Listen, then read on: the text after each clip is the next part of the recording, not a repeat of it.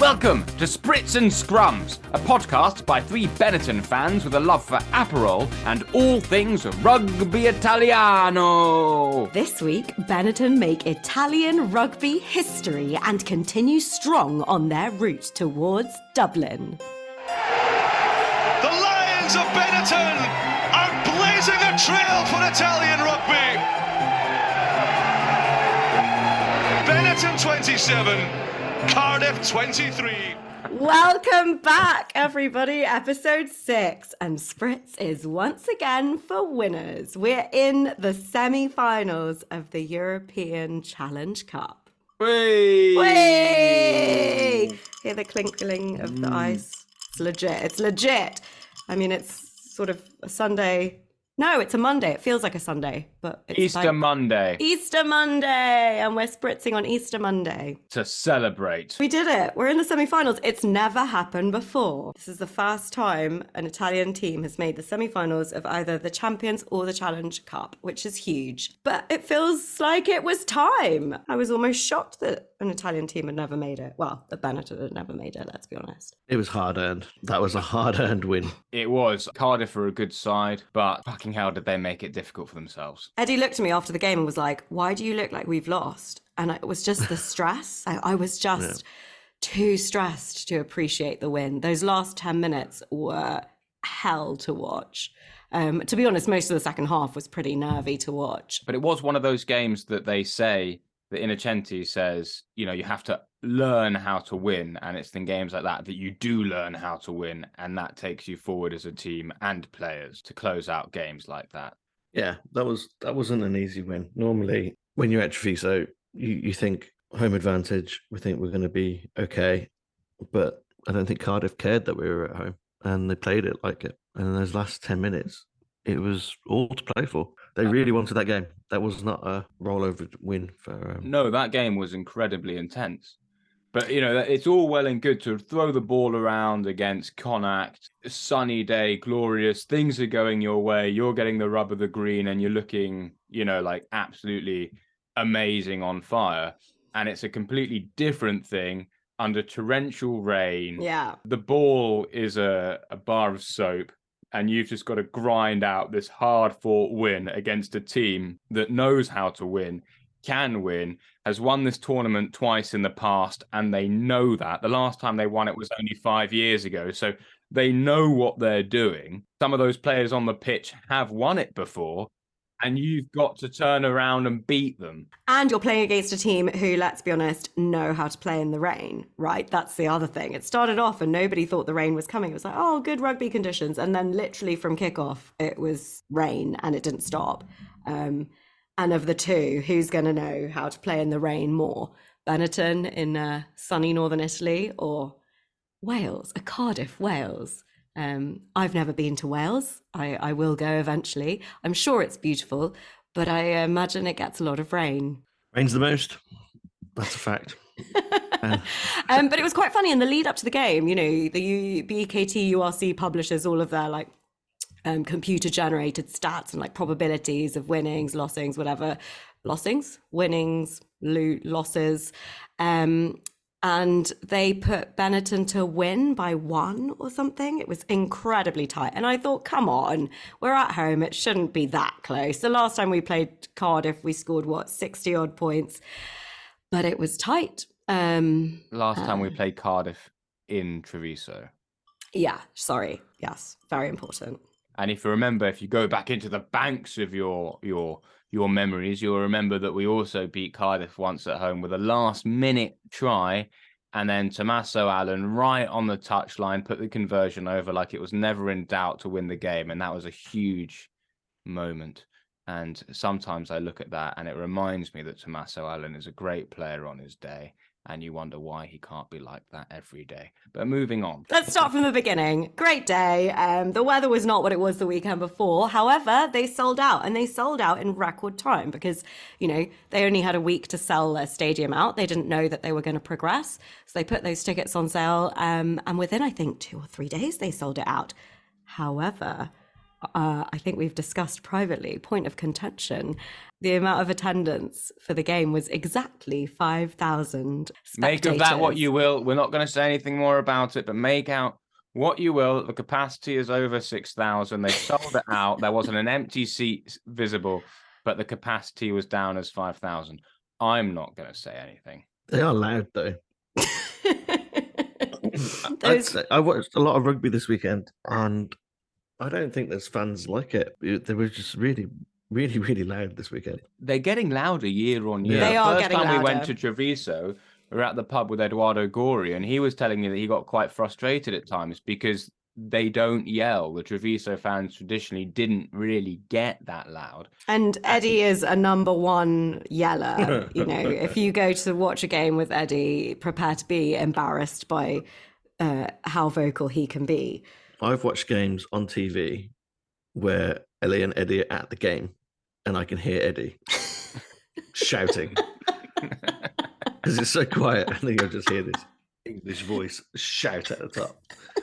Leone, and I'm like, so we used to play a game where I would text them and say, "Right, do it now," and I'll see if I can hear you.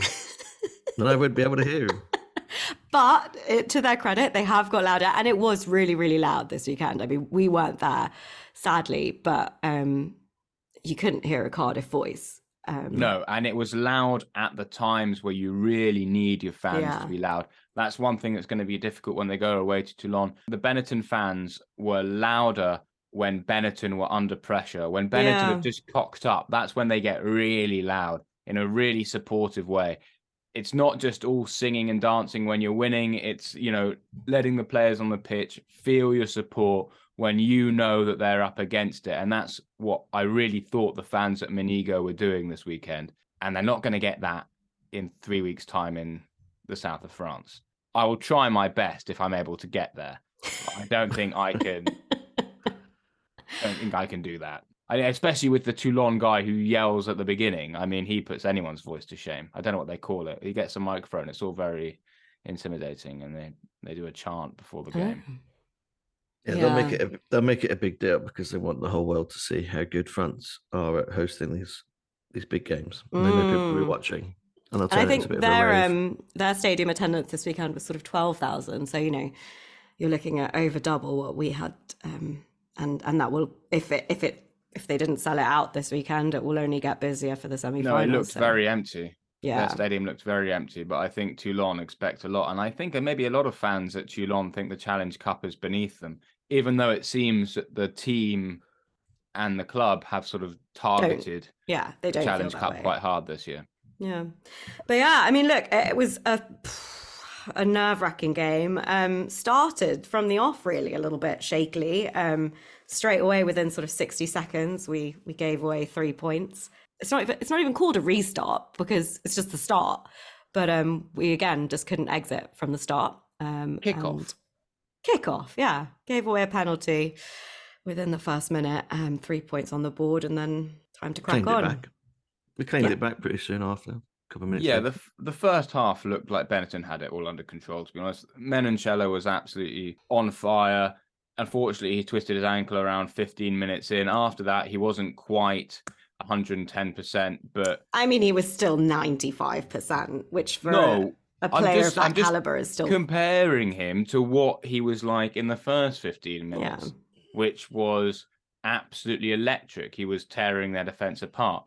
And you know, then he he did twist his ankle and he had a great game, but one of Cardiff's tries actually did come from a straight Menoncello tackle where he just missed it. He just missed Yeah. his tackle completely. it's probably the it? only bad thing he's done in however many games we've watched over the last month or so. But yeah. was Um, yeah, Mason Grady, his opposite number, pinned his ears back and went round the outside of Menoncello. I think Menoncello is probably a better player most of the time than Mason Grady. Mason Grady's obviously an excellent player too, but that was definitely 1 0 Mason Grady. 13 on 13 and absolutely did Menoncello around the outside, which led to a try. But you're jumping ahead because um, before that, Menoncello was, I mean, all of the first half he was superb. And to be honest, most of the second half, apart from a couple of little errors, um, it's just great to watch the takes he does, the takes that he manages to catch from objectively pretty bad passes. A lot of them, a lot of the balls that Menoncello gets handed are pretty awful. um, takes where he's having to like turn behind himself to grab the ball to then turn and run on. And but somehow, I mean, he's a beast. I love watching him, and we're very lucky to have him. And I think he's just recently signed a good few I more think years. he's there till 2026 or 27 Yeah. now. So a long old time. Beautiful. And he's only 20 years old. Yes. It feels like he's been around for a long time because he scored against France in last year's Six Nations. And in that Six Nations, um, where he scored against France, he was the youngest player to ever score in a Six Nations at that stage. He just turned 19. So, yeah, very young player. Um, but looking back to the game itself, Benetton in the first half did dominate. However, I think one of the things that I picked up on um, being a bit of an issue was their restarts. Um, as we just said, they gave three points away off the kickoff. And then after they kick for points again, there was another restart where Sebastian Negri, I think, is meant to take the ball and just kind of watches it flop in front of him and goes to kick it. And it's really unclear what was meant to happen. It looked like he was trying to take it on the half volley. It was really weird. It landed in a bit of space and he lined himself up if he was just going to punt it and then didn't. bizarre. Anyway, it ended up in Cardiff hands basically in R22. So again, the the kind of restarts, we still haven't quite nailed that.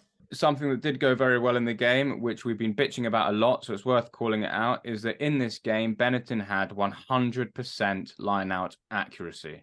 Between Nicotera and Meili, they nailed 14 out of 14 lineouts, as well as Ruzza and a couple of the other boys being able to steal a few of Cardiff's lineouts. That's absolute dominance in that area of the game. I think um, Cardiff have one of the worst lineouts of the URC, but we don't care. We we have we had a great great lineout game, um, and yeah, Ruzza was on fire on some of those steals. Um, I just said about Negri missing um, missing that restart, but then he did um, he did have some very very good carries in uh, Cardiff's 22.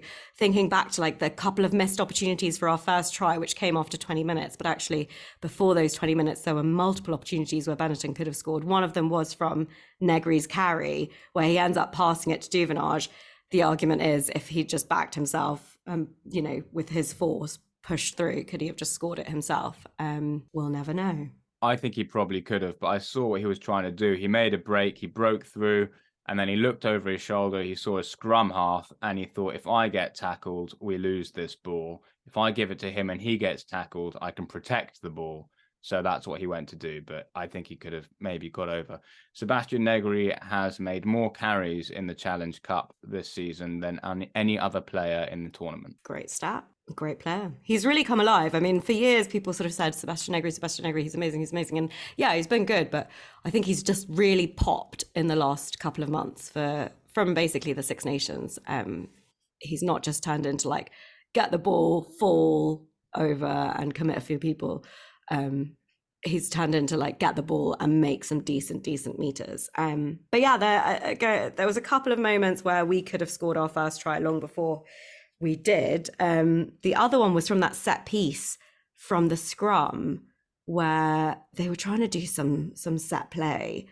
So much so that Stowers has a massive gap that he could run in, but instead ends up passing it, which then gets passed out to the wing, and Padovani um, drops it.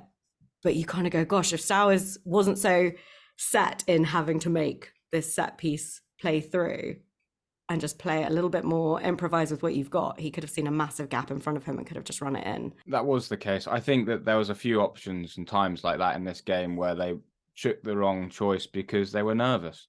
Star Yeah. was there, wanted to play. It was a set call, set move. You could see it was a set move. They parted like the Red Sea in front of him, and he still gave the pass because that's what he had to do. It's what he was meant to do.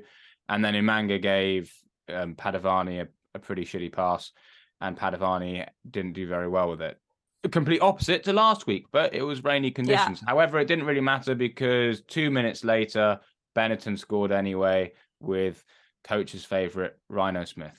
Oh, we did it again. When he plays well, we play well, and we won again. He chose his runs well. There was a brief period, I think, when we went down in the second half where they went kind of went back into Italy mode and tried to play everything from everywhere. Uh, I think out of frustration, but I think one of the best things that they've probably taken away from that is being able to not do that and play when you need to play. And I think that's ultimately what got them the win. Yeah. So lesson learned. Yeah, yeah. No, his first try was was glorious, and it wasn't even. You know, they. It felt like in the beginning they were trying to overpass it, like keep building these set plays. But actually, the first Benetton try came from I think it was one pass Brex, Brex to Umaga, Umana to to Rhyno, and then Rhyno just runs this perfect line. Well, he gassed everyone. Yeah, he gassed everyone. It was and it was great to see.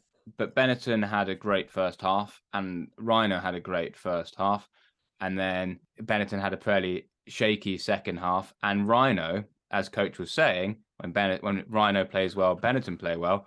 Rhyno had a relatively shaky yeah. second half as well. Right early off, he goes up to catch a ball in the air, and um, who's that lovely Welsh winger?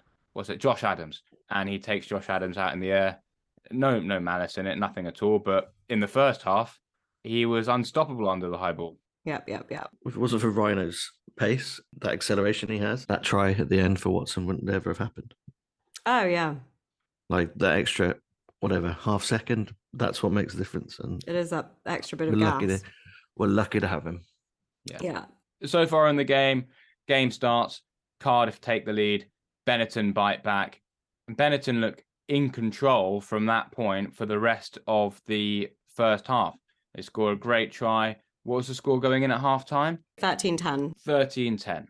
So Benetton are going in at half time. Feeling pretty confident. And their defence, their I thought their line speed was brilliant in the first half. They were really pushing Cardiff back every time they were trying to gain ground and they were just you know, off their line, really, really pressurising. Um, and Cardiff's single try in that first half comes from kind of, you know, luck of a bounce again. I'm not really sure how you defend that. It was.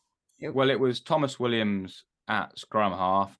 He put a box kick over, which Owen Lane then tried to gather but couldn't, and basically knocked it on, but it went backwards. So yeah. I'm not saying it was a knock on. What I'm saying is that he had no control over this ball. He sort of fell over it, but the ball bounced behind him and then was picked up by Thomas Young, who was able to dot it down. But it was one of those tries that just came from complete chaos. It's a great kick from Tomos Williams in the first place, but then the ball is bouncing around all over the place. It's slipping out of people's hands and it ends up to fall to Thomas Young, who's able just to dot it down. It wasn't an orchestrated, well worked try. It was good vision by Tomos Williams. It was good execution, but it wasn't really. It was it was a bounce of a ball again. Another bounce of the ball try. Yeah. That could have bounced into Rhyno's hands. It didn't. It bounced into Thomas Young's hands. So that was their try in the first half. Benetton go in a half time up. They come out in the second half, they're up, but that's when things start to get really shaky for Benetton and they go through say difficult half, but at least a difficult half an hour. Um, I put I wrote down stupid, stupid shit in the second half, the first 15 minutes of the second half. There was a couple of just moments where you're like, what are we do? Do we want to lose this game? So that moment where Umaga um, collects a kick deep into our 22 and has to just, you know, get rid of it, just kick it. And somehow he thinks he's going to dummy, I'm not sure who it was, a Welsh player. That Welsh player doesn't get dummied and ends up basically charging down his kick. Um, somehow we managed to recover by complete luck, but you're just like, what are you doing pissing around with this ball? There's nobody there to pass it to. Just get it, get rid of it. Yeah, Umaga gets the ball in his 22. He dummies the first kick it, then he tries to kick it, but he kicks it flat. It's charged down really low. The ball's bobbling around all over the place. No one's diving on it. There's no basics here from either team. Everyone's just slapping it backwards, hoping that someone on their team is going to gather it. Absolute disaster, but eventually it ends up with Watson Watson has a winger's pace. He's able to get a little bit of space and fair play to Benetton. By then, their pack is supporting. They're able to set up a caterpillar and Duvenage. They're able to to get rid of the ball. But that was terrifying. Pure luck away from not being seven points to Cardiff, and that would have been the game lost from a moment of madness. Well, yes, because we've missed that. Obviously, Cardiff score early on in the second half again through a missed tackle with Brex. Um, and no. Duvenage, but mainly, sorry, not Brex, Menoncello, um, who you mentioned earlier. That's sort of his big error of the game. So, you know, if Umaga's clear out uh, had fallen into Cardiff hands and they'd gone 14 points up, you suddenly go, God, this game would have been very, very, very different. Um, but that was all that shaky period for about half an hour. You could tell because even Captain Lamaro he he threw Yeah. an intercepted pass. Everyone was trying to do too much. No one knew when to put it under their shirt. No one knew when to try and play. Yeah. They were just going all at it. They were behind. They'd lost the lead. They were rattled, and you could tell they were rattled. And they were playing like they had something. They had still had time on the clock. They didn't need to push it so hard, but yeah. because they're young, they were pushing it too hard. And if I may, I think one of the best decisions, um, one of the things that kind of calmed them and turned this game around was bringing on Albornoz for Umaga at the 62nd minute. I mean, don't get me wrong, I think Umaga, Umaga deserved to start and he had a great first half, but the second half, the first 20 minutes of the second half, it, just started to get very shaky. And I think Bortolami subbing on Albornoz, it just, it, I think it calmed things down. Um, and you could tell because then sort of, you know, we started to, to play a little bit better and we scored ourselves. Whew, that was a nervy try as well. That try had about three handling errors in it, but they all regathered. Everyone, everyone fumbled it like a hot potato and then passed it on. It looked quite nice at the end, but it wasn't nice watching it as a fan. It was No, Watson nearly dropping it over the line, but he does amazingly and regathers. And actually, Brex passes it back, like behind um, Albornoz. Again, I think Brex is superb. I love Brex, and I wrote down that he had, he actually put in such a defensive shift um, when they needed to. One of my favorite moments was him cutting across. Um, double smash running up the line both sides of the pitch. So he does like one over on the right hand side of the pitch smashes somebody then retreats back. The ball's then being shifted to the other side of the pitch and he does another one right on the opposite um, five meter channel. It was just great to watch. However one of my minor issues with Brex for all of the wonderful things that he does is that sometimes his passes are not as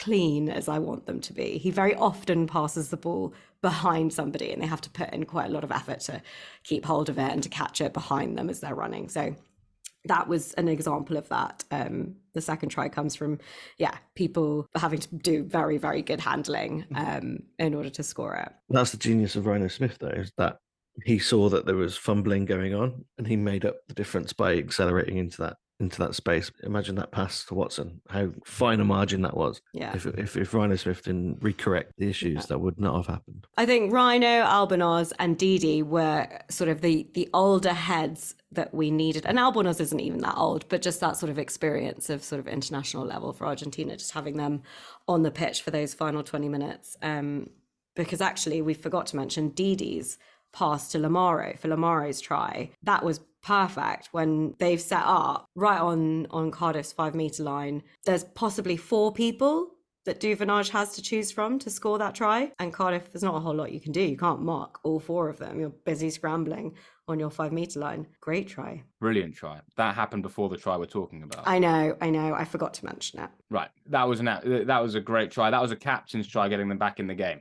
Um, in the last 20 minutes so far, the stat of the season is that Benetton, they said, have the the worst last 20 minutes of any team in the URC. Benetton conceded more tries than anyone else in the last 20 minutes of the URC, which is not fitness. No one could watch Italy or Benetton play and claim it's fitness. It clearly is something mental. And also with their big rotations, that doesn't happen with every team. It happens with some other teams, and you wouldn't expect it necessarily to happen with the team that was on the pitch on Saturday or the team that was on the pitch last week. But as a fan, it's something that you constantly are aware of that this team have a habit of throwing things away. So when you're chasing a game, you're getting towards that last 20 minutes, it's terrifying. And when they get a slight lead, it's also equally terrifying. There's no relaxation. No, you can't rest easy at any point. As was shown to us a couple of weeks ago when we had what? Nearly 20 point lead and we managed to lose the game. You can't rest easy. Um, however, something that was very, very important going into the final 10, 11 minutes of, of the game was Albornoz kicking the conversion for our final try. That was very important. In fact, that brings me on to the last 10 minutes of the game. So there we are, and it's a rainy, grey day in Treviso in northeast Italy. Watson has just gone over. He's fumbled the ball in the air, but Watson dives over like a swan to get Benetton back in the game. It's on the touchline. Albornoz needs to make the kick. Albornoz recently come on through Manga. He's had a good, good start to his time on the pitch. But this is a massive, massive kick. If Albornoz gets this kick, Benetton go four points up with 10 minutes to go. That means that no Cardiff penalty is going to be enough to win it. Albornoz stands up. He strikes it sweetly. Boom. 27 23 to Benetton. Four points ahead, and off we go. Cardiff restart. Benetton in their own 22. Duvenage, as he's wont to do, a box kick. Over it goes. But the nerves of Benetton mean it's knocked on in the air, and we have a Cardiff scrum. Cardiff have a very, very strong scrum. Pasquali has been very good this game all over the park, but on this occasion, the penalty goes against him. Pasquali stands up. He walks backwards, looking like an Italian long haired Dan Cole. Guilt all over his face for what he's just done, and Cardiff have a penalty. But because Albornoz has sunk his kick and Benetton are four points ahead, they can't kick it. Priestland can't just put it over the post, and he's been kicking everything perfectly all day. They have to go to the corner.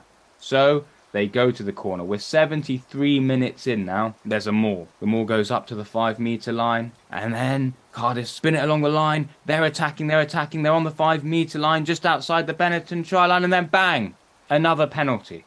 Big Cannone not rolling away. They pump it back into the corner. Now, coach's favourite thing. He loves it.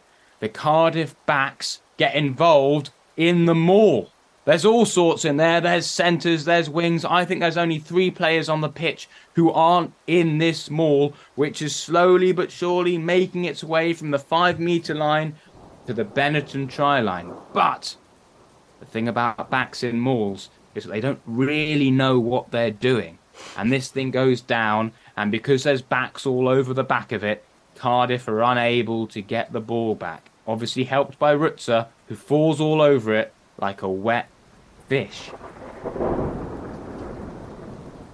Benetton, a bit of breathing space. Ah, they have a scrum. But the scrum is in the worst possible place you could have a scrum on a rugby pitch. On your own five metre line, basically, bottom right hand corner of the field. So, if you imagine you're putting the ball in from the left, it means that their scrum half is all over you, and their flankers have a very easy tackle to make because you're on the wrong side of the scrum. You can't go out the right, there's no space there. You only go out the left, and that's the side that their scrum half is on. Cannone takes it, he does just about enough. There's a ruck on the Benetton try line. Duvenage knows this ball can't touch the try line. He's watched Zebre games and he's seen what they do and he's learned, I'm not going to do that. Not over here. We're not in Parma, not today. And he does a box kick, does as well as he can, but the box kick stays within Benetton's 22. The pressure is still on. We have a Cardiff line out in the 22. The clock is at 77 minutes. Three minutes left in the game. They take it cleanly, and Benetton are attacking this ball. Melee is going for the ball at the breakdown. Zuliani's going for the ball at the breakdown. Lamaro's even going for the ball at the breakdown. Now, three attempts by Zuliani to turn it over, and the last one that Zuliani goes for, he gets it. But in the process of pulling it back, he knocks it on. Another Cardiff scrum. The clock just about to hit 80 minutes. Alongi is now on for Pasquali, a new tight head. They pack down. The ball pops out the back of the Cardiff scrum. That's not what they wanted to happen. And all of a sudden, Benetton are defending in open play again. Zuliani's going over it. Benetton aren't overcommitting at the breakdown, but anything where that ball is left a little bit out, they're all over it. They need to get that ball back, and Cardiff know it. Zuliani is a constant threat at the breakdown. All of a sudden, Zuliani's over the ball, and Lepetti Tomani knows it. He sees him. He needs to stop him. The only thing he can think about doing is a neck roll. He gets away with it, but then no, he hasn't got away with it because the touch judge has seen it. All of a sudden, there is a penalty to Benetton. The clock is in the red. It is game over. And that is how Benetton spent the last 10 minutes of the game without their players ever having the ball or leaving their own 22. And that is such a turnaround for the team that has the worst 20 minutes of any team in the URC, the BKT URC. So well done, Benetton. History is made. These are heady, heady times for Benetton and for Italian rugby as a whole. This rugby team have made history. Benetton march on where no Italian side has gone before. So that was obviously history made. And so, watching the highlights show on BT Sport, I was very excited to hear what they had to say about this game. They're going through all the Challenge Cup quarterfinals, and I've just recorded here because I think Martin Bayfield. That sounds right. Why did you say it like that? Well, I forgot his name as I was saying it, but also I don't care that I forgot his name, even though he's a, he was the uh, body double for Hagrid in in um, Harry Potter. Was he? He's also a British and Irish Lion, and so that's why it's really important that we listen to his chat, his great analysis and breakdown of the Benetton Cardiff game. So here I've got a little recording. This is Brian O'Driscoll. Here he is talking about one of the other Challenge Cup quarterfinals, Glasgow. Then we have Martin Bayfield talking about the Benetton game, and then we crack on to the Toulon game. So everyone hold on to your hats and listen to what the English pundits have to say. I'm aware that Brian O'Driscoll is Irish, but this is BT Sport, which is why I said English pundits. An international team, basically. We talk about Ireland and Leinster. This is kind of Glasgow and Scotland. You know, the pack is full of internationals. Jack Dempsey picking up where he left off in the in the Six Nations, um, scoring an all important try, and it probably was a bit closer than the scoreline than you know the game suggested. But um, they'll be thrilled, and to be fighting on two fronts coming into the latter stage of the season is is uh, you know inspiring stuff. Yeah, and hats off to Benetton. Um, we've got we had a, a rerun of the Challenge Cup final in Toulon against Lyon. Toulon had a point to prove. Yeah, they did. I mean, listen, they've got this and done a good job. And Did you all learn something? Yeah, we had a lot from that. Hats off to Benetton. All they got. That's it. Hats off to Benetton. I mean, they talk about every other Challenge Cup um, quarterfinal. Hats off to Benetton. And They talk about asks- every other quarterfinal in detail. If anyone uh, is is wondering why we started this podcast, it was literally for comments like "hats off to Benetton," as if there's nothing else to say. You could even just say "hats off to Benetton," making Italian rugby history.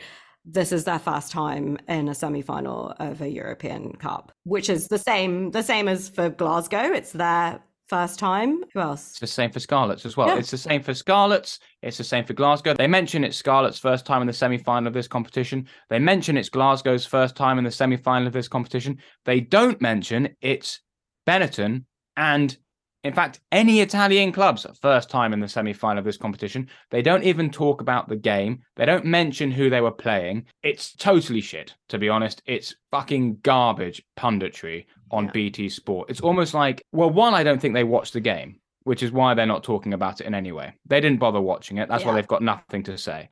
And two, it's sort of against their Narrative. their PR, their narrative to have an Italian side doing well against Cardiff. I guarantee if Cardiff had won this game, they would talk about it. It would get mentioned if Cardiff had won this because Wales has had a difficult year, but they're not mentioning it. Zero mention. That's all you get for getting into the semi final of the Yeah. European Cup. Yeah, It- and they could. There was so much you could talk about without even if you know you don't want to focus too much on it because it's an Italian team. There's so much more you could say about the fact that you know, from the URC in the semi-finals of European rugby, you've got an Irish team, an Italian team, a Scottish team, and a Welsh team. Come on, that in itself is pretty cool. And nothing. They they had nothing to say. it's so frustrating, and that's why we're here. Totally frustrating. And then they go on to talk about Toulon versus Lyon in great detail. Yeah.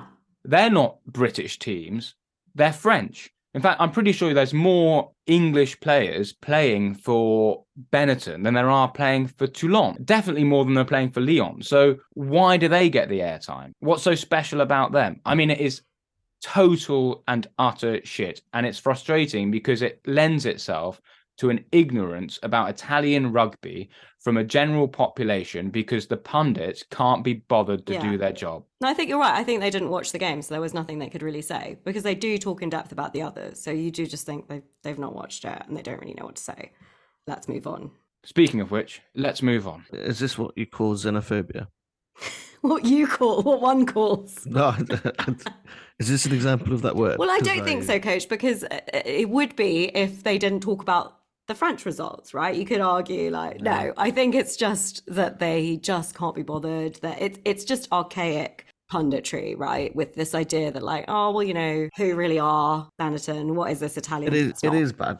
Because last night I was at the pub and I was walking around in my stash and um, got talking to a bloke there who uh, talked about rugby, asked if I still play.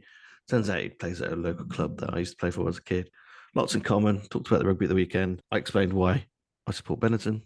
And then he just asked, like, how is Italian rugby at the moment? And I was just like, you know, all this. You watch just as much rugby as me, and you don't know anything about the state of, of rugby in Italy. I think the tricky thing is with just the fact that right, the Premiership is its own thing. So unless I, I would hope that the average Welsh rugby watcher, Irish rug- rugby watcher, Scottish rugby watcher knows more than the average English one.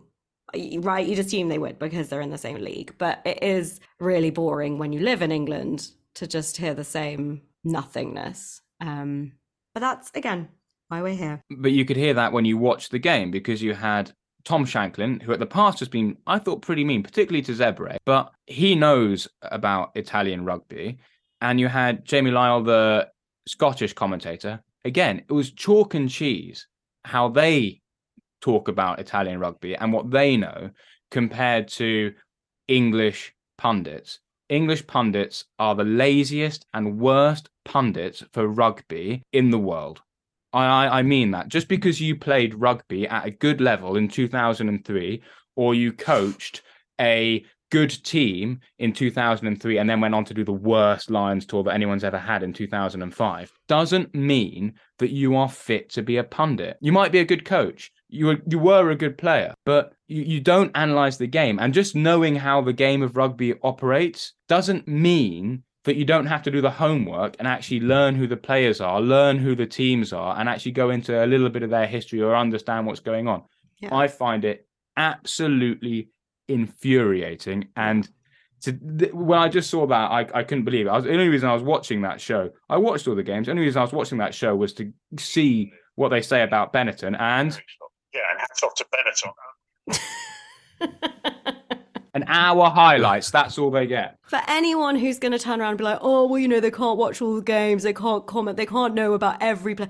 No, we're not saying that. I am genuinely saying all you need to do is dig up one or two stats, and any one of us can do it. If any one of us can do, dig up one or two stats, dig up how this is history for an Italian club, dig up how, I don't know, even talk about like what, mention one try, you know, just like watch a two minute highlights of the game. Like, uh, we are not asking for you to be all knowing, all saying, all seeing. Just go beyond hats off to Benetton, please. that rant over. Lamaro, player of the match. Now, he got player of the match before I think we saw why he even deserved player of the match. He had a great game, undoubtedly, scored a try, brilliant. However, I think the brilliance that makes Lamaro at 24 years of age, as great as he is, came in the 78th minute or the um, 79th minute, basically when the clock was in the red and they had that final scrum to defend in their 22. And he turned around and we couldn't hear what he was saying, but he gave all of those forwards a Henry V inspired speech. He looked so passionate. That's what you want from a captain. And I think that had he not been on the pitch, we don't know how that game would have ended. Um, they could have. I almost threw my TV out the window. I was so inspired. It was. It was great. Um, so yeah, I was a little bit like, oh, should Menoncello have got player of the match? Because I thought he was just superb. But no, uh, Lamaro had a great game and he scored a try. So give it to him. With our two captains, the two captains combined with Duvenage and Lamaro for that try. Yeah. And you said it, didn't you? You were like, you know, it's all Duvenage is amazing. I love Duvenage.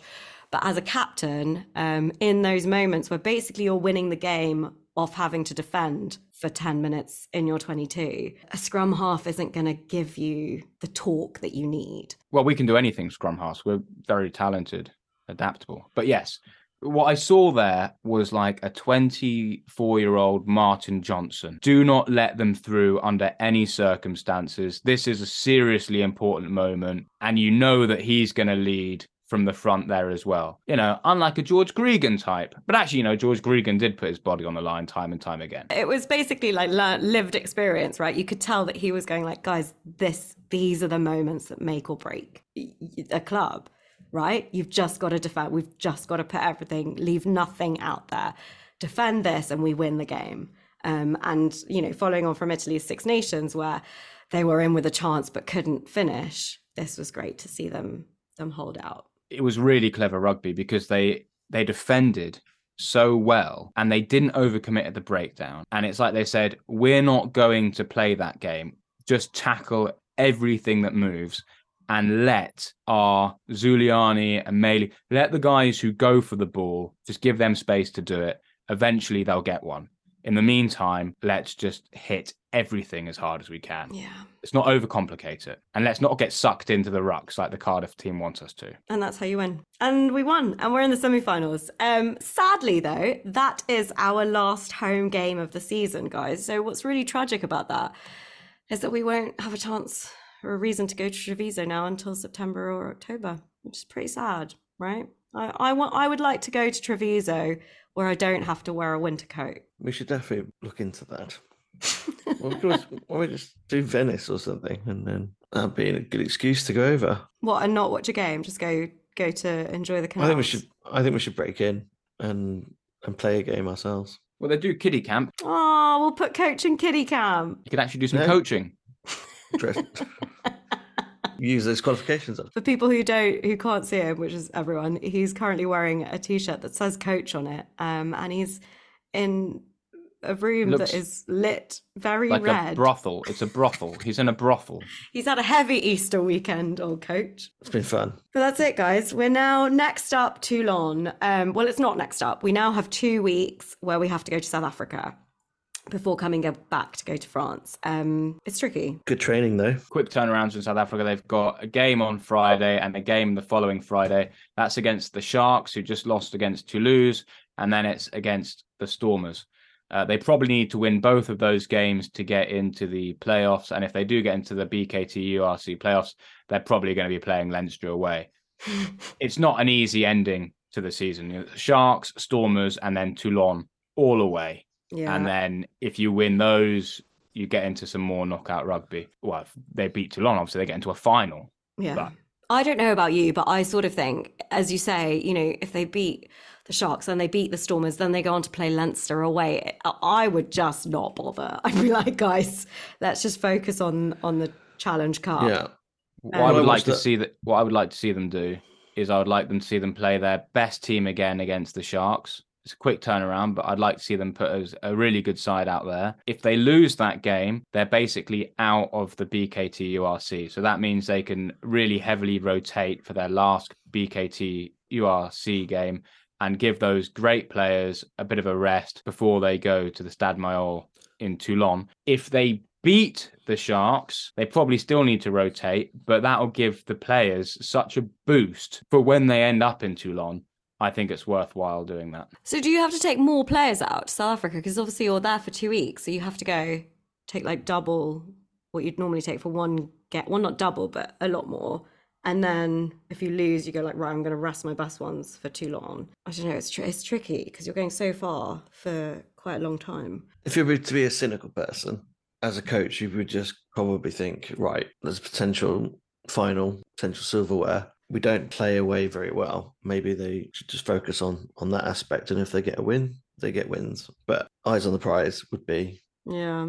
I mean, What? the, the I- sort of scary stat from this weekend is also that not a single away team won um, in either the challenge or the champions. So home advantage is clearly very, very Yeah. significant. Well, they didn't give them a, a very good chance to do that. I mean, that was an organization cock up because they only gave everyone a week Yeah. to buy their away tickets and sort out their travel. I'm not saying that Treviso is going to turn up in their tens of thousands to Toulon because they've got more time to buy tickets, but I think that might be why that they there weren't more away wins this week. Anyway, it'll be very interesting to see what Bortolami picks, who Bortolami picks for the games against the Sharks and Stormers. Obviously, you still need to take your best players though, because otherwise they've got two weeks away from the coaches, and you Yeah. can't have that. So they Yeah. all need to get on that plane to South Africa, and who plays plays. And uh, as you say, two games Friday, Friday. So what's quite good about that is that they play the Stormers on the Friday and then their Toulon game isn't until the Sundays. They do have a little bit more recovery than if they were playing, say, on the Saturday and had the Challenge Cup semi final on the following Friday, right? They've got over a week um, before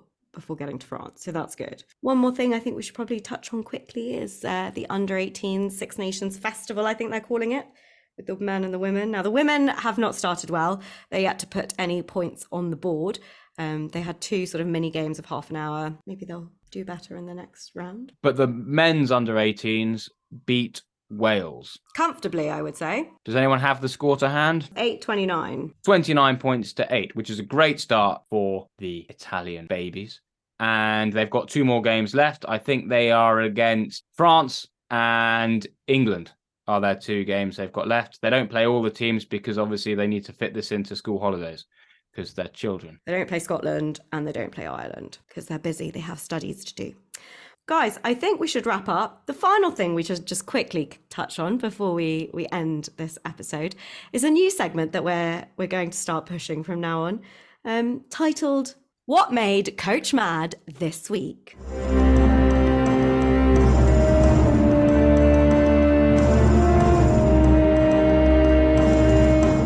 When BT Sport put on the dates for the semi final of the Challenge Cup and they put 28th to the 30th.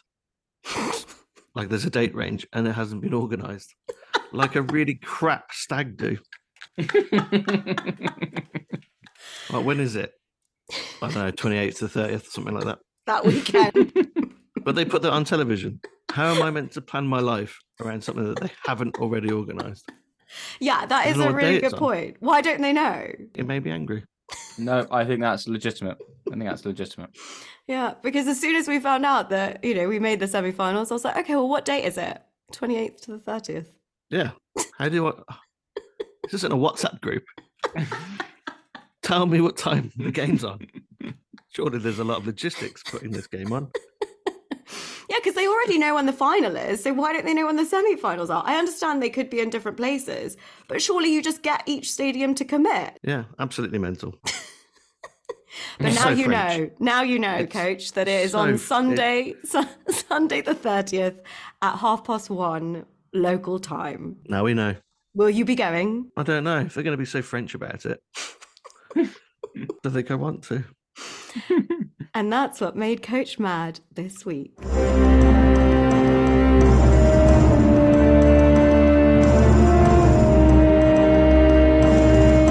On we go. Bravi Leoni. The road to Dublin continues, and for anyone curious, we will share on our socials what Benetton um, have created as their their route route to Dublin poster. In fact, we should probably share all of them because they're some of the funniest photoshopped images. They're currently on a boat, holding a lantern, making their way to the Aviva Stadium. Like sneaky Venetians. I mean, I mean, sort of like historical Venetians, not modern day Venetians. I mean, sort of like imagine Shakespeare in Love, that kind of time, and then imagine what they were doing in Venice on their boats with their lanterns. And they That's what they look like. photoshopped. I think it's Zuliani and Lamaro. Oh, there's a couple of people. Maybe it's Brex. Anyway, they've they've put them on this boat, looking sneaky. One of them hol- holding a lantern. The other one looks like he should be holding an oar, but they haven't photoshopped the oar in. I wonder why. They're bad at it. One of our long-term goals is to get Coach to uh, end up doing the social media for for Benetton. I want to. I want to meet the person who does the social media for Benetton. It's I a source of so person. much happiness, though. We we do get a lot of kicks out of Benetton's social Whatever. media. I want to meet them in whatever cupboard they've been chained in up in. They're never going to help our podcast if we slag off their social media team. So No, Well, we love true. it. It does bring us joy. Guys, that's it from us for this week. It was a tense, tense 80 minutes of rugby. Hopefully, you know, they go to South Africa, regroup, maybe get a win. Who knows? Quietly pessimistic, optimistic. optimistic. Op- Let's not forget, a few years ago, Benetton only lost to Toulon by one point. Yeah, I was talking about their South African double weekend, but Oh yeah, let's well, see we- how let's let's see how South Africa goes, and then we'll yeah. we'll have a rough estimate on how we're going to do in Toulon. I do think there's a lot to be said for like different mentality for different competitions. So go on. I think we can make it to the final where all roads lead to Dublin. see. Ciao. Ciao. Ciao a tutti.